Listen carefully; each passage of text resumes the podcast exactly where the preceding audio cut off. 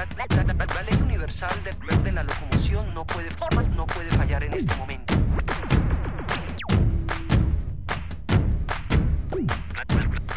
Aquí comienza Criterio Verde, un programa producido por el Centro de Desarrollo Criterio para Radio Nuevo Mundo. Criterio Verde.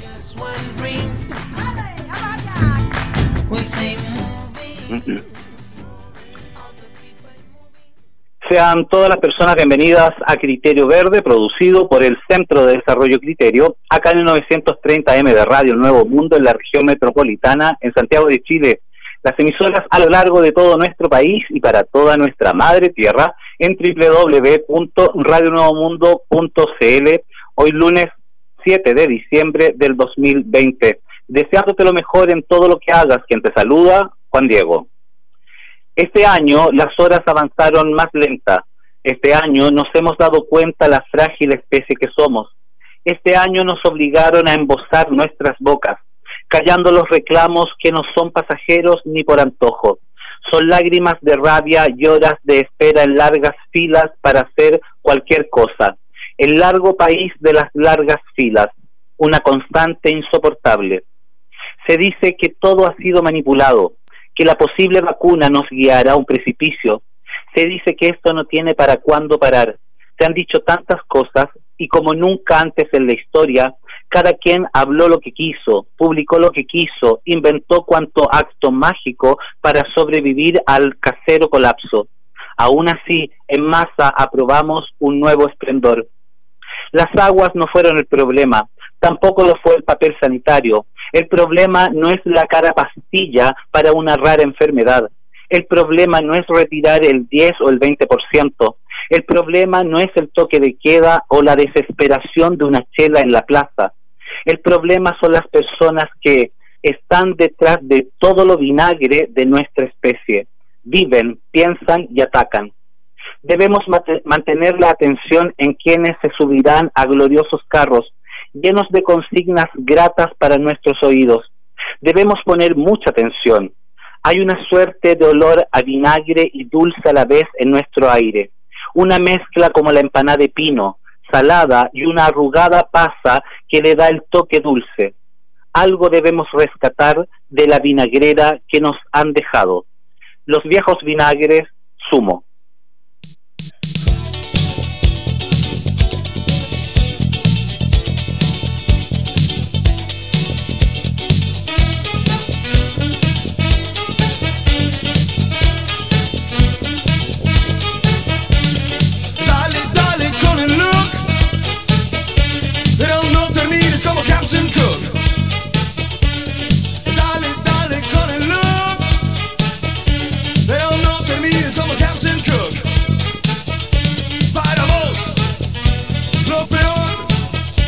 la libertad.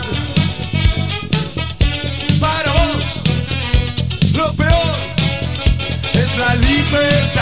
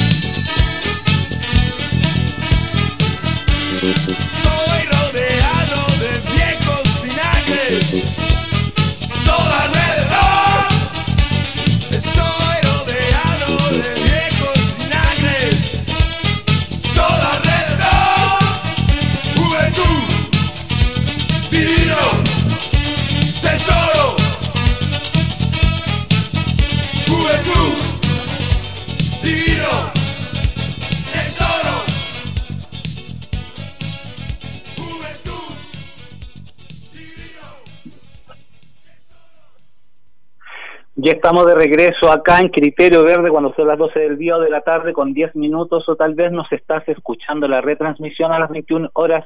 Criterio Verde todos los lunes 12 del día, retransmisión a las 21 horas.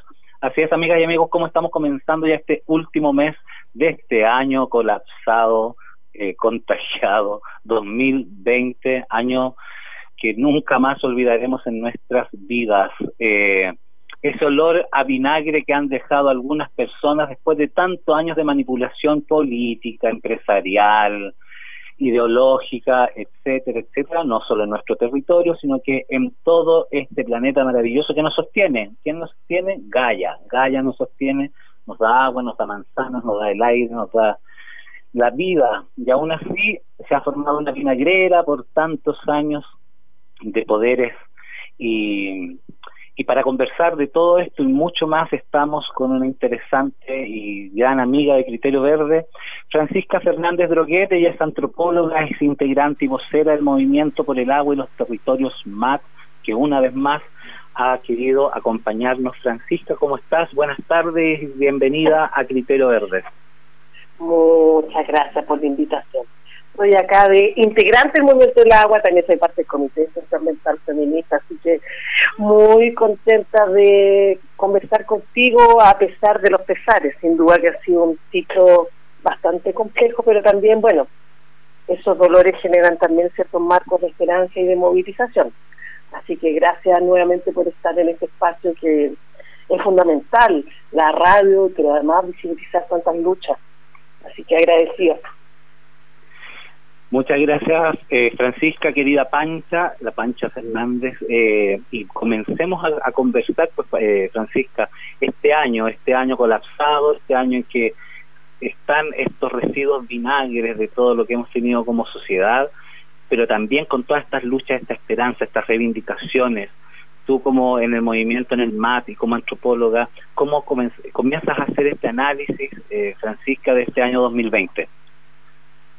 Uy, es que hay que decir tantas cosas, porque obviamente el 2020 va a estar marcado por la pandemia, pero tampoco podemos separar el 2020 de lo que aconteció a fines del 2019, octubre 19, nuestra revuelta. Por eso yo siento que son eh, sensaciones un tanto encontradas, pero que dan un marco común, que es una crisis generalizada, social, ecológica y sanitaria. O sea, la forma de vida, anclada en una lógica capitalista, ya no da para más. O sea, somos uno de los países más neoliberales del mundo. Y justamente la revuelta dio cuenta de ese marco histórico que nos ha oprimido y que se sigue perpetuando por dictadura, con grandes marcos de impunidad, tanto la violación sistemática de los derechos humanos de la dictadura, tanto la violación histórica de los derechos de los pueblos originarios desde la creación del Estado chileno hasta hoy, que tenemos presas y presos de la revuelta, mutilaciones, torturas, eh, detenciones ilegales, o sea, persecución política. Entonces estamos viendo una situación compleja, pero que a la vez tiene esta característica de que emerge con fuerza el apoyo mutuo, la solidaridad, resurgen las asambleas territoriales, que después obviamente se tienen que repensar en el marco de la pandemia, red, abastecimiento popular. Yo estoy muy emocionada de la capacidad que han tenido los movimientos sociales, los territorios, las comunidades las familias de visibilizar, por ejemplo, la clase política en estos tiempos, con movilizaciones semanales, la coordinadora 18 de octubre, por ejemplo, y a su vez una pandemia que vuelve a radificar el problema, el modo de vida que se ha instalado desde el capitalismo, que a través de la raza, el despojo, la contaminación de los territorios, se nos olvida que la pandemia es producto de una forma de relacionarse con la naturaleza mediante su explotación y consumo, que generó, por ejemplo, un modelo de agronegocio que deforesta justamente instala lógicas de monocultivo, eh, literalmente lo que vemos es encarcelamiento animal que generó la expansión, por ejemplo, una serie de patógenos que originan este, este sistema viral, podríamos decir, que nos tiene en una situación compleja. Pero además se en que países como Chile, más que una política sanitaria, tenemos una política represiva. Yo les he dicho infinidad de veces, ¿acaso el COVID se pone más malo después de las 12 de la noche? Es ridículo, es una medida coercitiva. Y además que ahora el Estado de emergencia se va a prolongar hasta marzo. Entonces ahí vemos medidas represivas. Entonces tenemos todo ese elemento. Se nos viene un eclipse, salieron las quilas, en el contexto eh, mapuche también estamos hablando de un remesón. Entonces tenemos que escuchar, escucharnos, escuchar nuestros entornos. Están pasando cosas muy potentes, pero también, así como hay dolores, sin duda hay muerte, hay persecución, también hay marcos de esperanza, movilización, reencuentro y cariño. Entonces eso sería rápidamente un diagnóstico de este tiempo. eh, Francisca, que, que intenso son todas las figuras que comienzo a armar en mi cabeza y de seguro las amigas y amigos que escuchan también, porque cómo vas armando estas figuras, claro, esto comienza para tomar el marco histórico, comienza desde la revuelta y todo lo que ha, sucedido. Y los territorios no han dejado de luchar. Eh, la represión que estamos viviendo es una cosa ya, pero desmadre, desmedida, el toque de queda, y como tú señalas, acaso que el COVID va a ser más agresivo, se va a comportar de, diferente después de las 12 de la noche, entonces estamos en este, en este proceso, en esta situación coercitiva mandatada por este gobierno nefasto.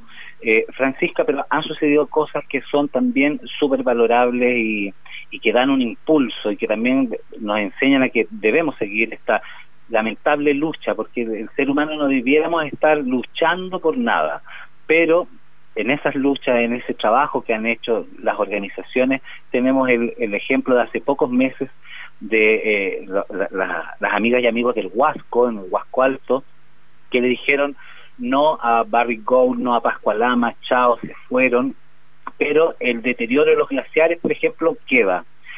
Vivimos lamentablemente en un país mal llamado con zonas de sacrificio y siempre lo reiteramos, mal llamadas zonas de sacrificio y las organizaciones luchan sin, sin parar. Eh, ¿Cómo debiéramos seguir, Pancha? Porque se, se lucha por algo como lo que está sucediendo eh, arriba en el Huasco. La gente luchó para que se fuera Barry Gold, se va a Barry Gold, pero los glaciares ya quedaron dañados. ¿Cómo hacemos de aquí para adelante para que esta lucha continúe? Para poder mejorar también a Gaia, mejorar la, madre tierra, la Pachamama, y, porque necesitamos el agua, necesitamos la comida, en fin. ¿Cómo lo hacemos, Pancha? A ver, yo creo que son hartas cosas las que se mueven, sin duda. No hay que olvidar. Me pasa un poco lo mismo con la lucha Maya, que sabemos que sigue siendo un robo histórico la AFP, pero el 10%, o que no se haya construido Pascualama, o el freno de los sondajes mineros en Putaendo, es producto exclusivamente de la movilización de los pueblos.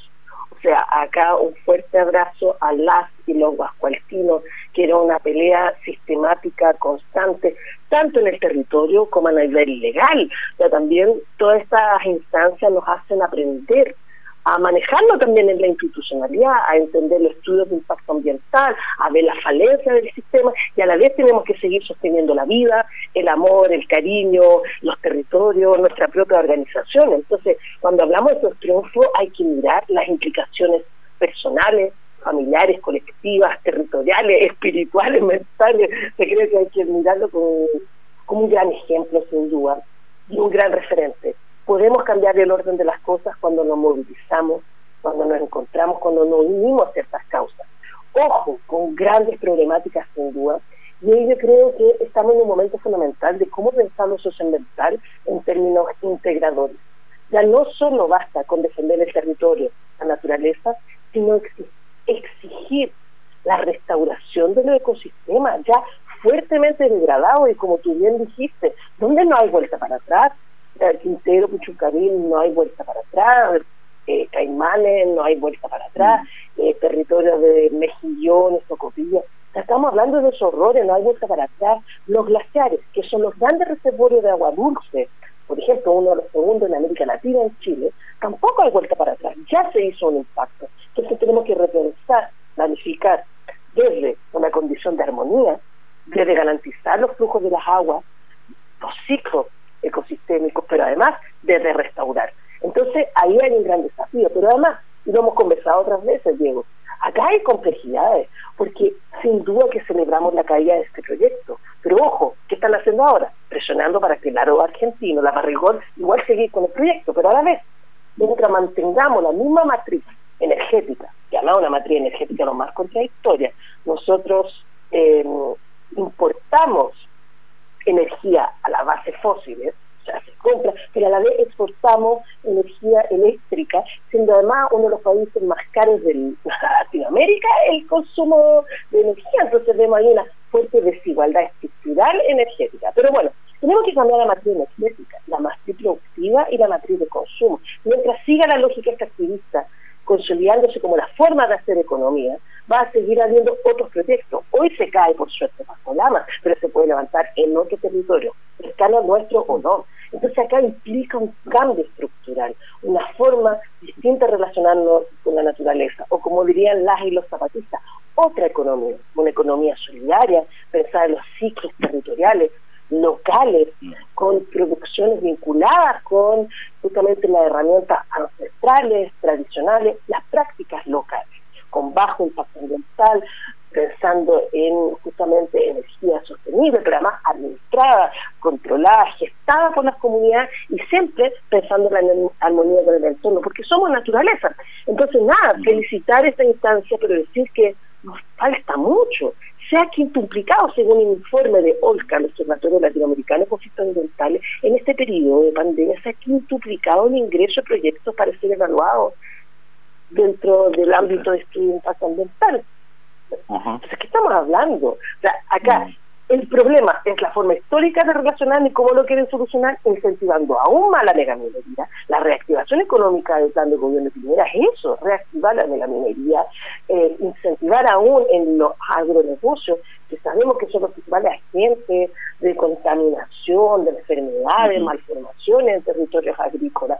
Entonces, acá estamos hablando de eso, sostener la movilización si hoy hemos podido visibilizar los horrores que ha generado la violencia estatal, es producto de que nos hemos movilizado y no hemos dejado de sostener la calle. Entonces, yo puedo insistir, debemos celebrar con mucha alegría lo que se logró en Pitaendo, lo que se logró en las comunidades bajo Palestina, lo que se logra día a día para frenar, por ejemplo, la expansión de proyectos inmobiliarios, tanto en la ciudad como en la costa pero a la vez tenemos que seguir intencionando por las transformaciones estructurales. No son tiempos mm. complejos sin duda y de mucha energía y como siempre los pueblos organizándonos y movilizándonos.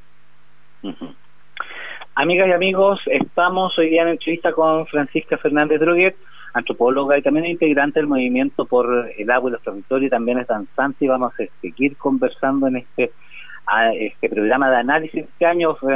Francisca, te pido por favor te mantengas en línea.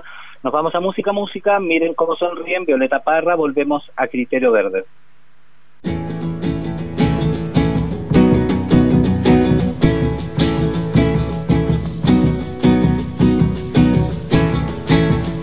Miren cómo sonríen los presidentes cuando le hacen promesas al inocente. Miren cómo le al sindicato, este mundo y el otro los candidatos. Miren cómo redoblan los juramentos, pero después del voto doble tormento.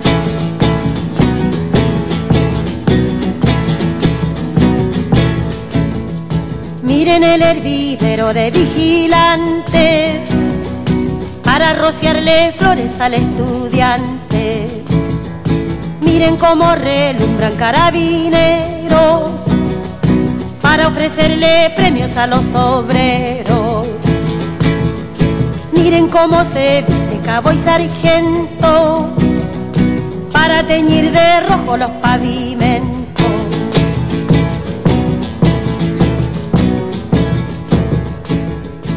Miren cómo profanan la sacristía con pieles y sombreros de hipocresía. Miren cómo blanquearon mes de María y al pobre negrellaron la luz del día. Miren cómo le muestran una escopeta para quitarle al pobre su marraqueta.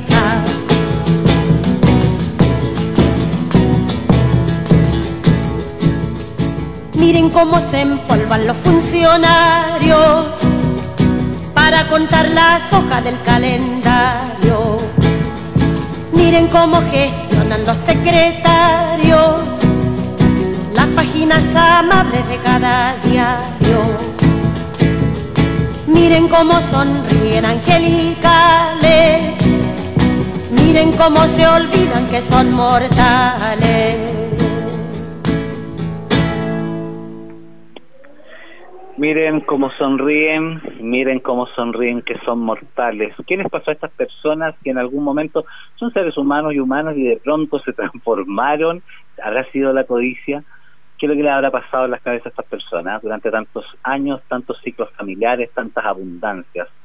Eh, eso es lo que nos llevó a este colapso en el que estamos hoy en día, no solo en nuestro país, sino que en nuestro planeta, este único planeta que tenemos que alberga todo desde los zarapitos en el fin del mundo que cruzan desde Alaska hasta Chiloé para alimentarse y después se vuelven para reproducirse.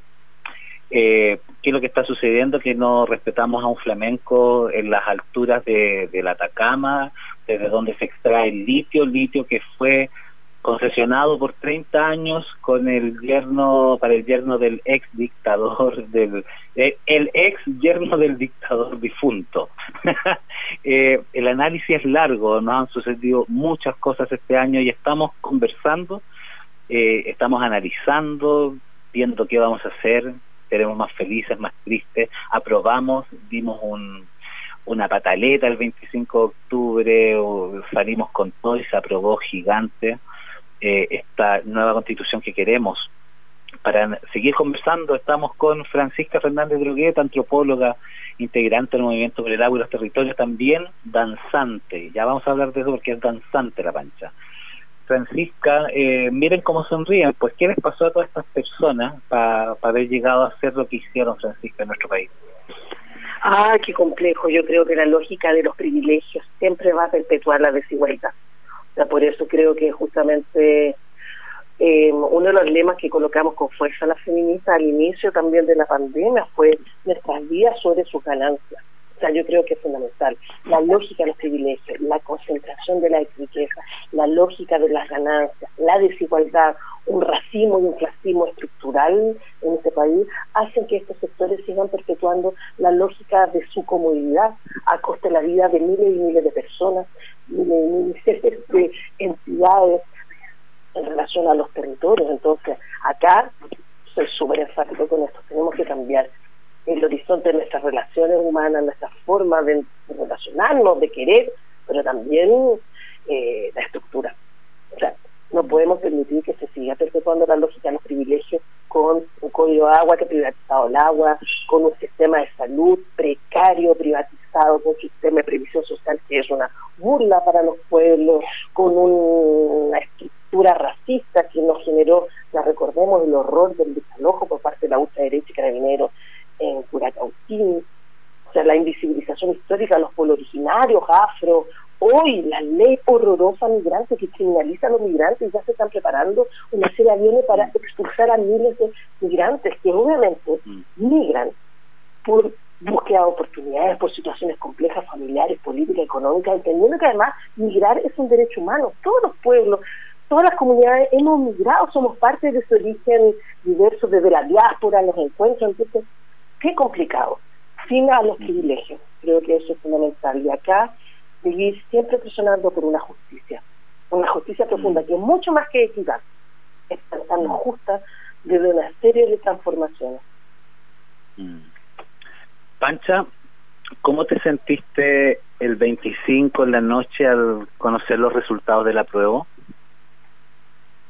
Contenta y llena de contradicciones. Yo soy de las personas súper crítica al proceso constituyente institucional, porque ya hay una serie de limitaciones que ya hemos visto, ley 21.200, con elecciones de constituyentes, que hasta las palabras nos quitaron, convencionales, por lógica de distrito y de diputación, donde obviamente ha menoscabo las y los independientes, entonces perpetuando justamente la lógica de los privilegios de los partidos políticos, que ojo, todos, todos son parte del problema, eh, por otra parte, que se podía seguir cuestionando los tratados de libre comercio, el TPP-11, que hemos visto que es uno de los elementos fundamentales de eh, arrastre de la soberanía de los pueblos en la salud, en la alimentación, en el trabajo, etcétera.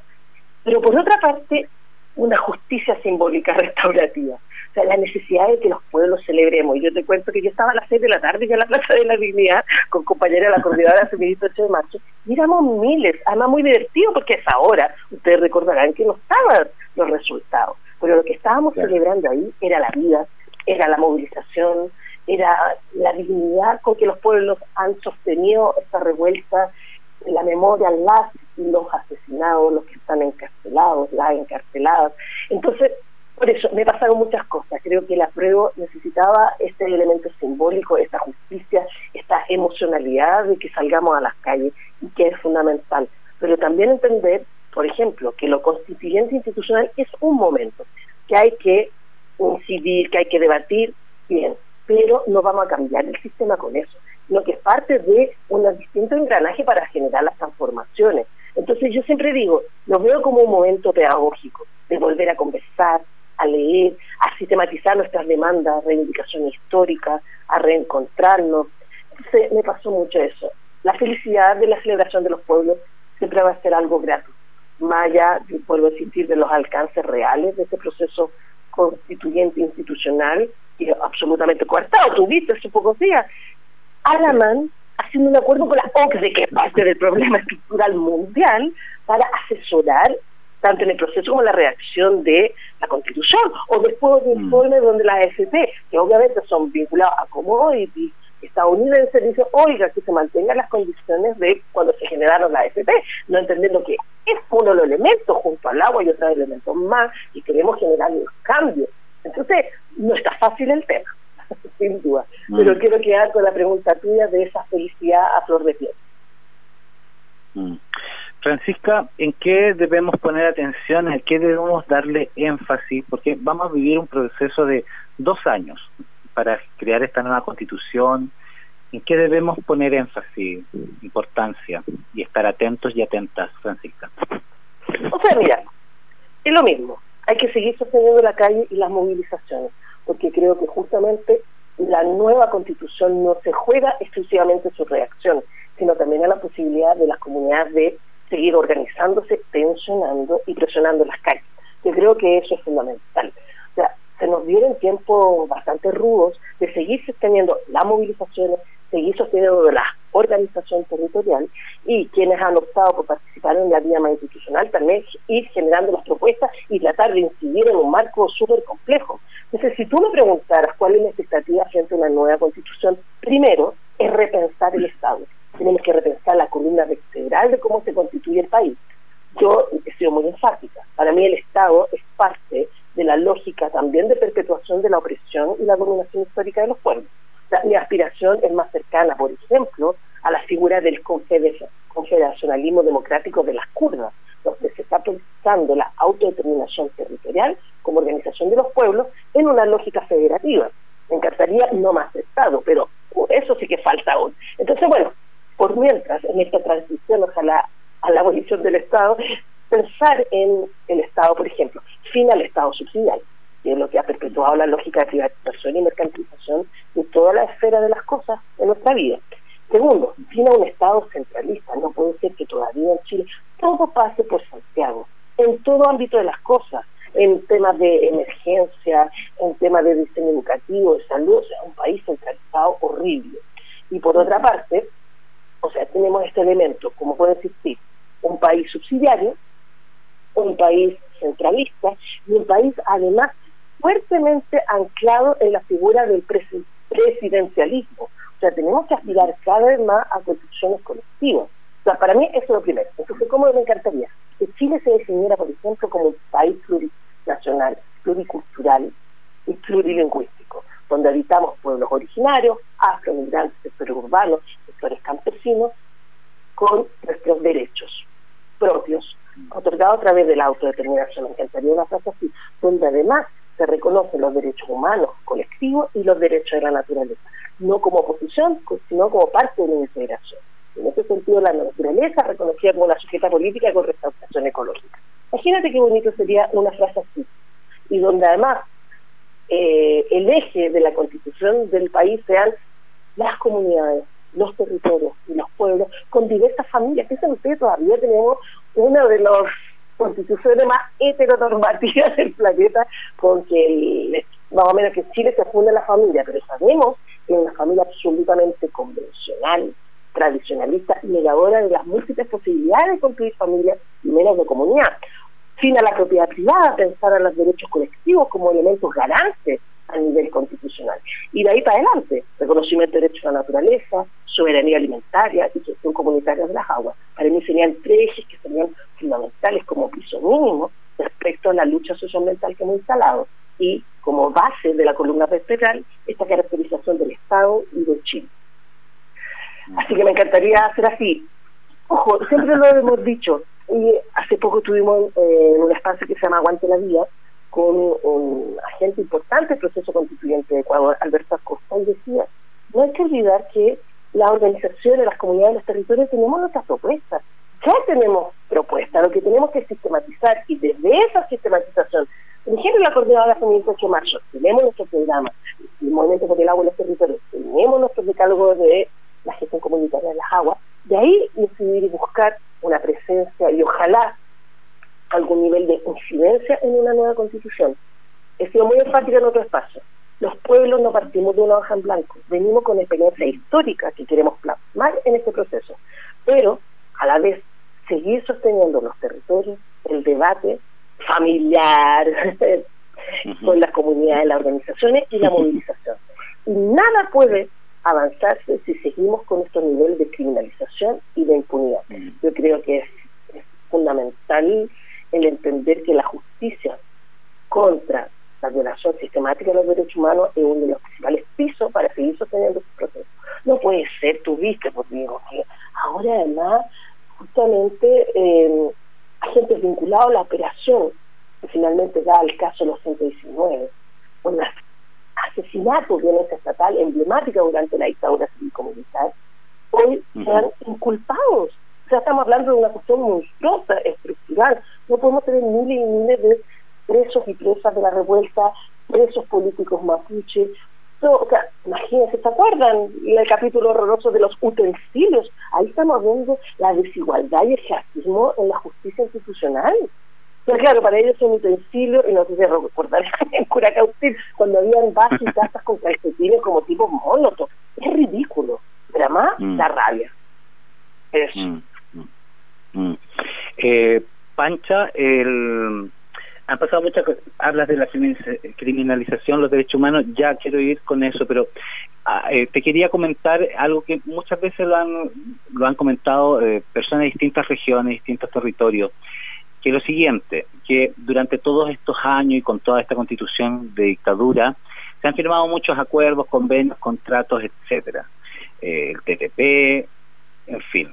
Y eh, las personas están preocupadas en los territorios porque dicen qué es lo que va a suceder con todas esas cosas que se firmaron, contratos, acuerdos, pactos, lo que sea, en cada una de las regiones, ya sea por la foresta, por la minería, por el ganado, por la pesca, por el agua, por lo que sea. Se preguntan y están preocupadas y preocupados cómo lo vamos a hacer si es que eso, esas cosas firmadas se mantendrían en el tiempo hasta cumplir lo último de cada uno de sus contratos o si es que con este nuevo cambio de la prueba, la nueva constitución, esto podría variar, Pancho. Obviamente que podría variar, pero te insisto, y lo has visto, la ley 20.200 permite eso. Ojo que lo permitía de antes también, no estamos diciendo que sea algo nuevo. El tema de los tratados del libre comercio, por ejemplo, dentro de muchos movimientos socioambientales, pues decimos siempre que es una de las aristas que incentiva y consolida la profundización de la mercantilización y la privatización de los bienes comunitarios sea, eso es fundamental. Podríamos decir que es parte de la estrategia del neoliberalismo para perpetuar todo lo que dijimos al inicio, los privilegios y, la ganancia de los poderosos. Pero además, en esto, en clave de los mercados globales. Nunca hay que olvidar que los tratados de libre comercio están pensados, obviamente, para los países con, como economías potencias y que justamente generan ganancias a costa de arrasar los territorios de otros países en una relación absolutamente colonial, arrasar con economías que son debilitadas. Piensen ustedes Chile, que se las da de la ínfula de país en vía de desarrollo, seguimos teniendo un modelo primario exportador que nos sitúa en economías colonizadas. Entonces, siempre en una relación desigual, en el marco del Tratado de Libre Comercio, los perdedores y las perdedoras son los pueblos. Eso hay que tener absoluta claridad. Entonces el TPP-11 viene a perpetuar justamente, eh, además de instalar, por ejemplo, en uno de sus elementos la aprobación del uso de transgénicos en Chile o de problemas, por ejemplo, con los medicamentos genéricos, aumentando los precios, o por ejemplo, exigiendo poca justamente reglamentación a nivel laboral para arrasar con los territorios a costa de la precarización del trabajo. También tengo un elemento que es el más complicado de todos, que son las controversias. cuando tú tienes un tratado de libre comercio, tienes que cumplirse, garantizarse las condiciones que se firmó. Entonces, por ejemplo, se firmó habiendo código de agua, que privatizó el agua y vino una empresa extranjera y compró derechos de aprovechamiento de agua para instalar una, eh, su empresa extractivista. Y después derogamos código de agua, bueno, podemos ir a una suerte de tribunales internacionales de controversia donde el Estado chileno demandaba porque no cumplió las condiciones y además hay que indemnizarlo. Imagínense la lógica perversa. Entonces, los tratados de libre comercio, yo ahí siempre eh, recomiendo visitar las redes sociales de Chile, Plataforma Mejor eh, Chile, Plataforma Chile Mejor sin TLC, que han sido los principales agentes comunicadores de todos los conflictos que atraen los tratados de libre comercio per se, en especial el TPP-11, que sigan y que puedan estudiar ahí. Bueno, insistir, todos los tratados de libre comercio son bajo la lógica de perpetuar relaciones coloniales, mercantiles y de despojo de los pueblos hay que tener claridad con eso. Y no es casualidad de manera maravillosa. Uno de los primeros tratados de libre comercio con gran ínfula se firma, se hace efectivo el primero de enero de 1994 entre México y Estados Unidos y recordarán que fue el día que las y los zapatistas se tomaron la municipalidad de Chiapas para decir que existían, que estaban ahí y que estaban contra la lógica perversa de la globalización de los mercados. Mm. Entonces, bueno, ahí están atentas constantemente. Por eso eso sí que vamos a tener que estar sosteniendo día a día nuestra movilización contra la firma del TPP hoy, por todos estos riesgos que acabo de señalar. Mm, sí, se comprende muy bien. Amigas y amigos, estamos hoy día en entrevista con Francisca Fernández Droguet, antropóloga integrante del Movimiento por el Agua y los Territorios, también danzante, ya vamos a hablar de eso. Francisca, te pido por favor te mantengas en línea música, música, Samba de Utopia de Jonathan Silva, volvemos a Criterio Verde.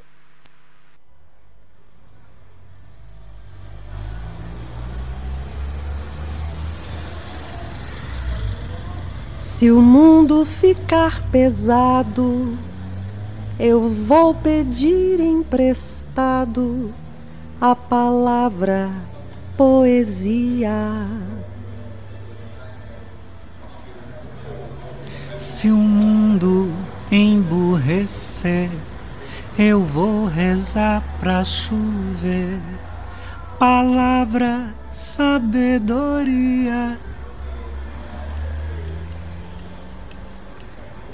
Se o mundo andar para trás, vou escrever num cartaz a palavra rebeldia. Se a gente desanima, eu vou colher no pomar a palavra teimosia.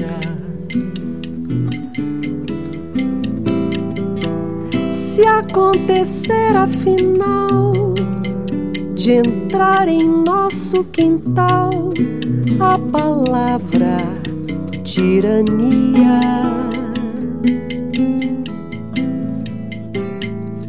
Pegue o tambor e o ganzá, vamos pra rua gritar a palavra utopia. Se o mundo ficar pesado, eu vou pedir emprestado a palavra poesia. Se o mundo emburrecer, eu vou rezar pra chover. Palavra, sabedoria.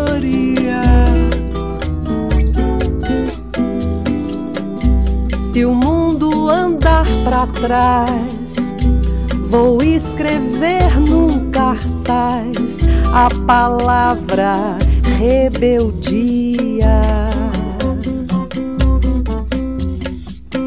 Se a gente desanimar, eu vou colher no pomar a palavra teimosia.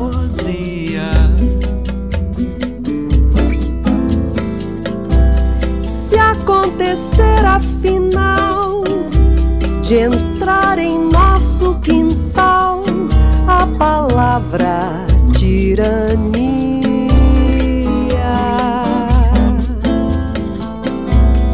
Pegue o tambor e o ganzá, vamos pra rua gritar a palavra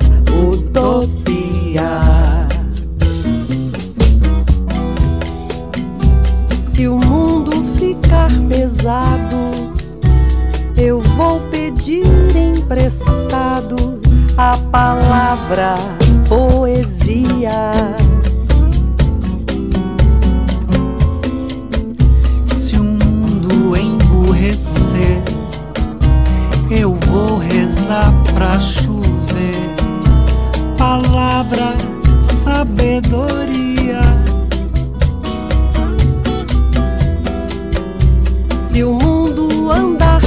Pra trás, vou escrever num cartaz a palavra. Samba da Utopía de Jonathan Silva, una gran canción elegida hoy día para compartirla por Francisca Fernández de Droguet, nuestra invitada. Panchita, ¿por qué elegiste esta canción para compartirla hoy en Criterio Verde? Mira, son dos cosas, memoria emotiva y el contenido de la canción. Eh, el año pasado, en esta fecha, fuimos invitados eh, distintas personas vinculadas a organizaciones sociales a Brasil, a Río de Janeiro, en las afueras de Río, para un encuentro sobre economías eh, solidarias. Y justamente la primera sesión nos mostraron esta canción que nos impactó. Y ahora, bueno, viene el tema de los contenidos, es una memoria emotiva con quienes fuimos a ese encuentro. Eh, y por otro lado, el contenido, de cómo seguir luchando por nuestra utopía, y cómo teimosia en portugués, que es como testadurez, eh, insistir, pero esa testadurez amorosa de entender que a pesar de que el mundo se derrumba, que todo se vaya al carajo, seguir insistiendo desde el amor, desde los sueños. Y bueno, nos comentaban que esta canción estaba también en el marco, imagínate, para los pueblos de Brasil, cuando sale elegido Bolsonaro. Mm. Entonces, en el fondo, es pensar cómo nos reencantamos, cómo seguimos construyendo estos marcos de esperanza con sistemas y gobiernos así. Entonces, es hermosa, utopía, se la recomiendo muchísimo. Alimenta el alma. Sí, maravillo- maravillosa canción. Gracias por compartirla, Panchita. Están llegando también saludos de norte a sur, desde el norte, San Pedro Atacama, Fuerza Pancha. Desde el sur de Dalcahue, un amigo, el Dilo, dice, la ley 19300 de medio ambiente fue creada para que Chile ingrese a la OCDE. Siempre tuvo fin comercial, no protege el medio ambiente. También están llegando saludos desde el Gualmapu, nuestra amiga, querida amiga María Jesús Martínez, saludos para allá para el Gualmapu. Eh, Para Tirúa, Pancha, Tirúa, linda ella. Ah, sí, bonito. Eh, Pancha, eh, aquí eh, estamos entrando ya en el último bloque. ¿eh? Eh, este año con grandes violaciones a los derechos humanos, a los derechos esenciales. Nuestros ojos, las torturas, la gente detenida, chicas agredidas, chicos agredidos, eh, la violencia, los señores verdes que andan eh, arriba de la pelota todo el rato. Eh, pero también está eh, está la música, está la fuerza, está la alegría y hay una suerte de, mm, de purificación, como de una suerte de santiguá cada vez que se está en la Plaza de la Dignidad y se escucha la batucada y se escucha la música y los bailes, los cantes, las danzas y tú eres una danzante, una danzante que alguna vez nos contaste. Yo danzo también por, por esta esencia purificadora de alguna forma, si nos puedes recordar esa- esa- esas palabras, pero eres una danzante y ustedes como mujeres danzantes tienen una eh, una razón o como un, un sino de esta purificación. El arte es purificador, la danza es purificadora. ¿Cómo te sientes eh, siendo esta danzante y cada vez que estás con tus compañeras? Que estamos en contacto con Pancha Hernández Droguet. ¿Habrá nuevamente contacto con Panchita? Por supuesto, yo estoy acá, he seguido todo este rato. Bueno, pero, Pancha también es porque pasa eso, programas en vivo y suceden Por estas cosas. Suceden estas justamente le dan más cuerpo. Sí, había partido ya contestándote, justamente el tema de, de la danza que tú me preguntabas, ¿verdad? Sí, sí, sí, sí. Mira, para muchas personas, muchas colectividades, la danza, la música, las sonoridades, otras expresiones, también da cuenta de esa posibilidad vital de seguir incidiendo en las transformaciones que queremos, pero además desde un campo emotivo, sensorial, que es fundamental. Yo creo que para muchas personas que danzamos danzas andinas y otras danzas sin duda también, es la forma que podemos visibilizar desde nuestros cuerpos nuestra alegría, pero nuestras ganas también de cambiarlo todo.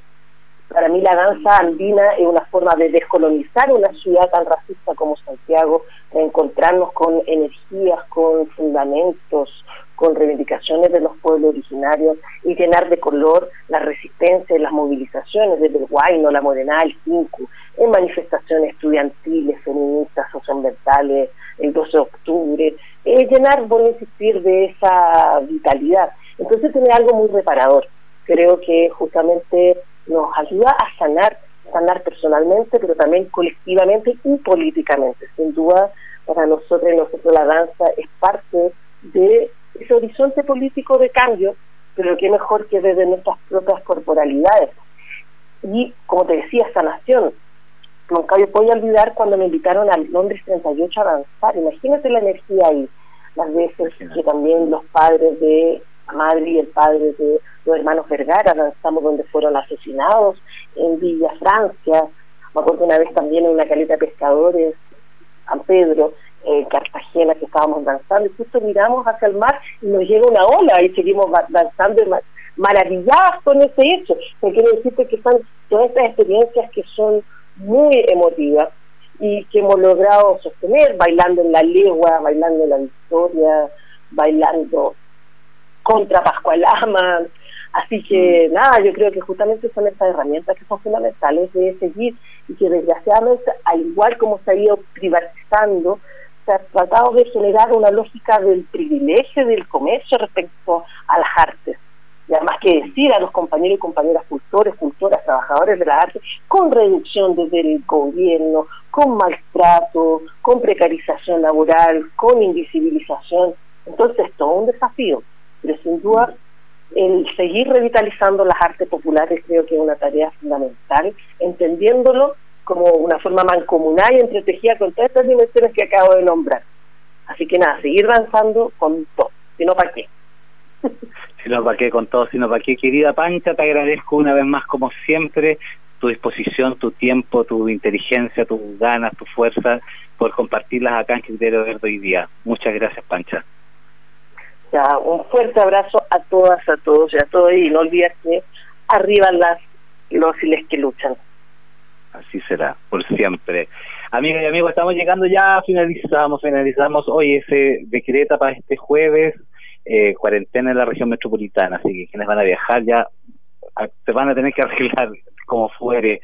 La próxima semana estaremos desde el Gualmapu, desde la Araucanía, desde la novena región, transmitiendo un programa especial desde el Eclipse. Y como decía, Pancha por todas esas voces calladas, por todas esas madres que aún están sufriendo la desaparición de sus hijas, hijos e hijas. Mother of the Disappeared, Madres de los Desaparecidos, YouTube y Patti Smith. Nos encontramos la próxima semana acá en Criterio Verde, quien saludó y saludará siempre Juan Diego. Adiós. Right and fair.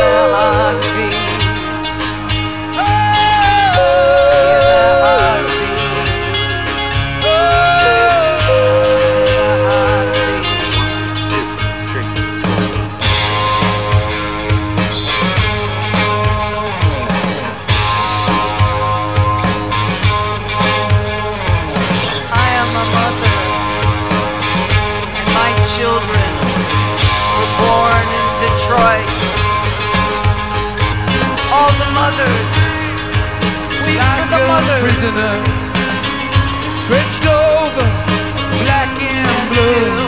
is the heart.